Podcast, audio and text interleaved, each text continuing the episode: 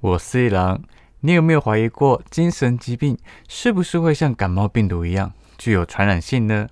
在之前网友的烦恼里面有一个问题非常的有趣哦，他是这样写的：请问精神疾病会像新冠病毒那样传染给大家吗？既然提到有关于传染，那今天来跟听众分享的是共有型精神病。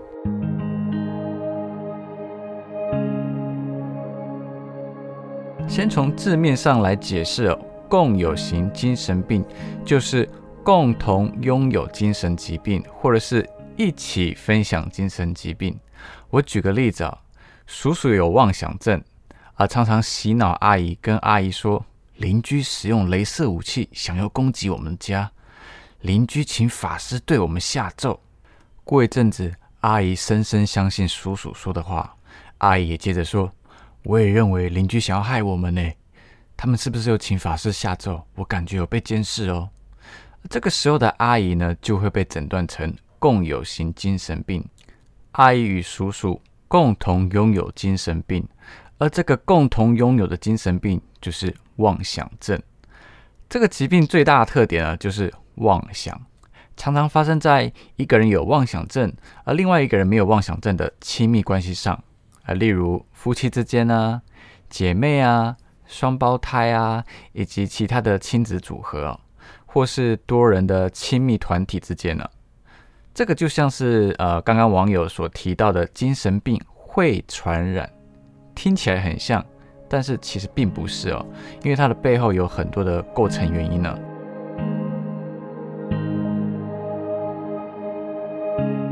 呃，除此之外，这个疾病呢，非常非常非常的罕见。我又说了三个非常啊，但是目前的精神疾病诊断与统计手册的第五版呢，这个名称已经被移除了。移除的原因有很多哦，呃，有可能是被诊断出来这个疾病很罕见啊，以及被诊断出来的可信度以及准确度不是很好啊，啊，或者是它有更好的归类的方式哦。因为已经被删除了，所以诊断标准就不会一一的列出来跟大家分享哦。呃，我这边会用非常非常生活化的词汇来跟大家解释哦。啊、呃，这个疾病会有哪一些特征？但是在这个之前，我们先来听听真实案例吧。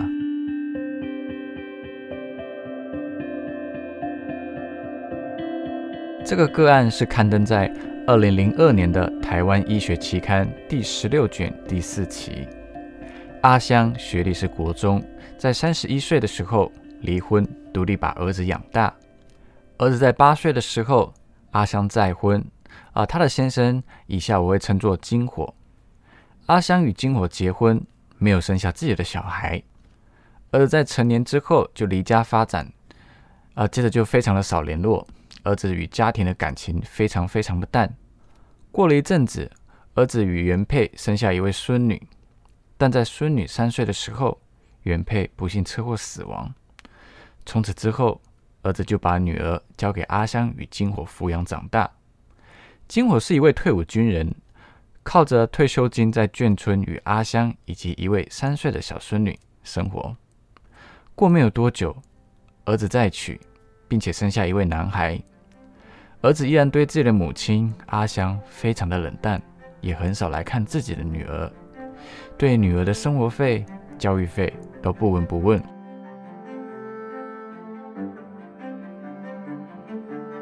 女儿也因此对生父、继母非常的陌生。也因为孙女从小跟着爷爷奶奶生活，孙女与阿香、金火的感情都非常的好，也非常的依赖他们。在一九九九年的阿香六十六岁，金火八十岁，孙女十六岁。虽然金火大阿香十四岁啊，但是家中非常的疼爱老婆，事事都顺着老婆阿香。今年发生了一个非常奇妙的一件事情啊，儿子突然非常反常，常常来献殷勤呢，来看阿香、金火与自己的女儿，买礼盒啊，买水果啊，给零用钱啊。果然这些动作都是有目的的。不久之后，儿子提出卖掉眷村的房子。加上金火的退休金，来买一栋三楼的透天厝，三代同堂住一起。而最后，阿香被说动了，以儿子的名义买了一栋房子，阿香与金火还有孙女住在三楼，媳妇与孙子住在二楼。但是谁没有想到，这竟是噩梦的开始。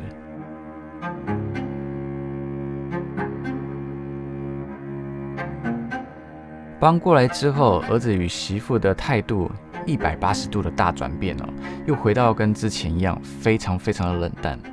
阿香非常的不甘心，难道之前的献殷勤都是假的吗？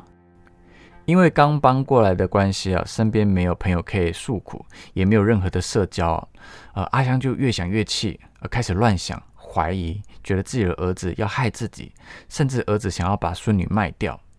呃，有一天，阿香带着金火。孙女三个人离家出走，啊，并且认为啊，年纪已经这么大了，不如死一死就算了，打算跳湖自杀。在跳湖的前夕，因为孙女哭泣，不忍心了，而自杀就失败了。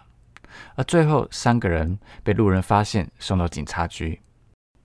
以上这些举动呢，引起社工的注意哦，呃，就有社工来介入关怀这个家庭。呃，经过沟通之后呢，儿子勉强答应阿香每天三百元的生活费。这个三百元是包含金火与孙女的生活费啊，三个人平分。而自此之后呢，双方的关系降至冰点了。也因为这次事件呢，阿香与金火的情绪变得非常非常的忧郁了，常常有轻生的念头。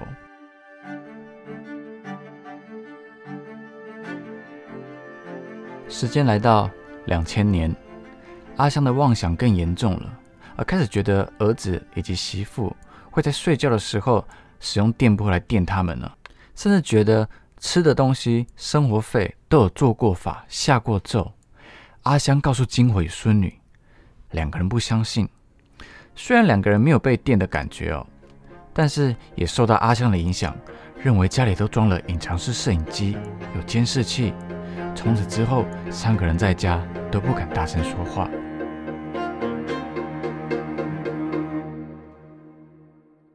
这个个案就先分享到这边了。嗯，这个故事的结局是金火被诊断有重度忧郁症，合并共有型妄想症，而孙女则是被诊断有轻度忧郁症，合并共有型妄想症。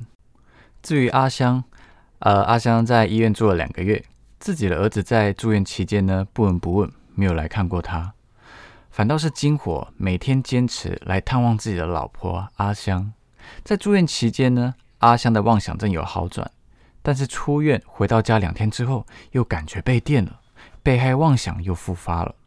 原本妄想症状已经改善的金火与孙女呢，一听到阿香这样子讲，他们又恢复到以前一样。相信阿香，相信这个家被监视着。而根据门诊的追踪，阿香与金火的妄想症状并没有改善。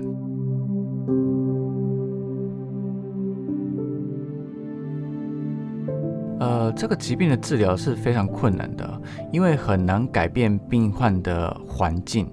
即使把彼此分开，但是最终还是会回到家住在一起，复发的几率会很高。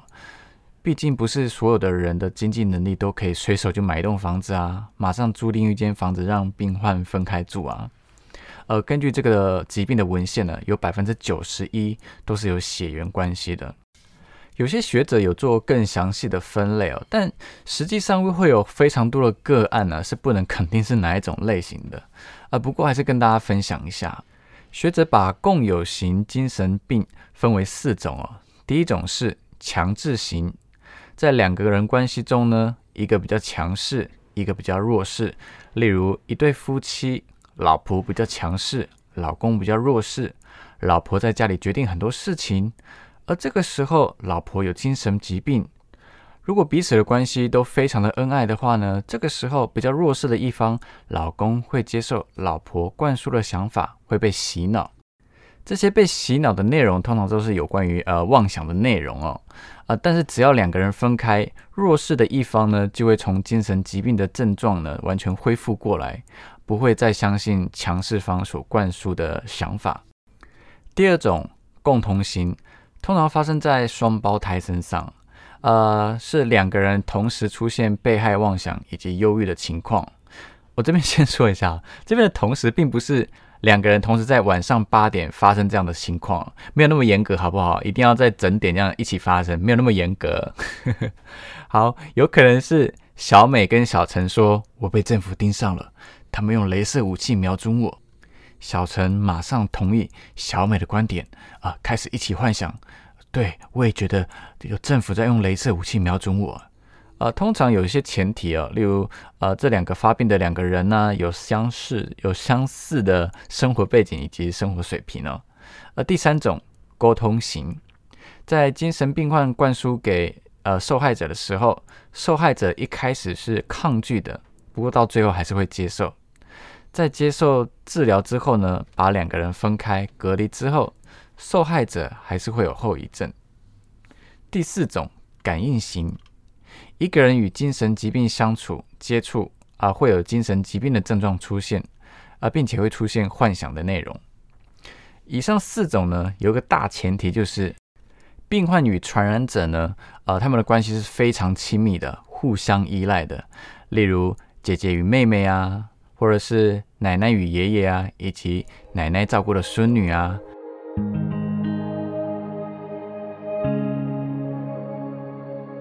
根据其他的个案以及文献，患有共有型精神病的人还有其他特征呢，例如呃很少有对外的社交活动啊，或者是根本没有社交活动。另外的特征是，呃传染者与被感染者的两个人之间呢，他们的关系是非常亲密的，例如夫妻啊、双胞胎啊、亲子关系啊等等等等，啊或者是在同一个屋檐下相依为命，呃教育程度不高，失业。呃，或者是退休的状态啊，甚至你的事业出现的严重的危机啊，也是这些人的特征呢。我这边补充一点呢，呃，所谓的没有社交活动，包含被朋友孤立啊，或者是被自己的小孩孤立，呃，甚至还有地理上的位置的孤立啊。有一个非常重要的一点呢，是大家需要知道，在一般的情况之下呢，是不可能会传染给另一个精神完全健康的人呢。不然你会看到很多精神科医生啊、心理师啊、护理师啊 都会被传染。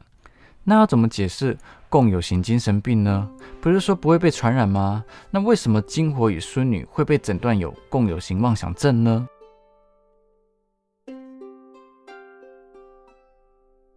呃，在诊断的过程中呢，其实有很多地方要考虑的，例如说，呃，这三个人的关系很亲密啊，呃，心理结构非常的相近啊，生活环境、个人因素也都非常的相似，这个都是会被纳入考量的点哦。还有另外一个因素是，呃，有些人会有易感性体质，虽然在金火与淑女这个个案中呢没有被提到啊，我这边稍微解释一下啊，呃，所谓的易感性这三个字，简单的解释就是。有些人天生容易被情绪感染呢、啊，对情绪很敏感，会无法处理情绪，会导致很容易有忧郁。呃，除此之外还有几个原因呢，以刚刚的真实个案来解释好了。阿香、金火、孙女啊、呃，是彼此唯一的依靠，呃，彼此是共生的关系。其中阿香在三个人的关系中呢是比较强势的，在灌输妄想的内容给金火、孙女的时候，需要被认同。需要他们两个赞成自己的想法。如果金火与淑女一直拒绝、不认同自己的想法，阿香只会把他们两个人剔除在外，甚至会开始讨厌、出现敌意，会认为你们两个跟我不是同一国的。而此时金火与淑女如果一直拒绝阿香的洗脑，啊，他们两个人呢会为彼此三人的关系而感到焦虑以及内疚。接着是金火与淑女没有受到太多的社会支持。就会选择放弃理性思考，放弃现实这个选项哦，呃，转而相信阿香的妄想内容。呃，我这边补充一下啊，呃，社会支持简单的解释就是自己的感受没有受到其他的朋友、邻居、呃，路人精神上的关心，或者是金钱物质上的支持，而两个人没有社会的支持之外呢，所以会更容易放弃现实，反而转向支持阿香的幻想。而只要两个人一加入妄想的内容，就会形成共有型的精神疾病。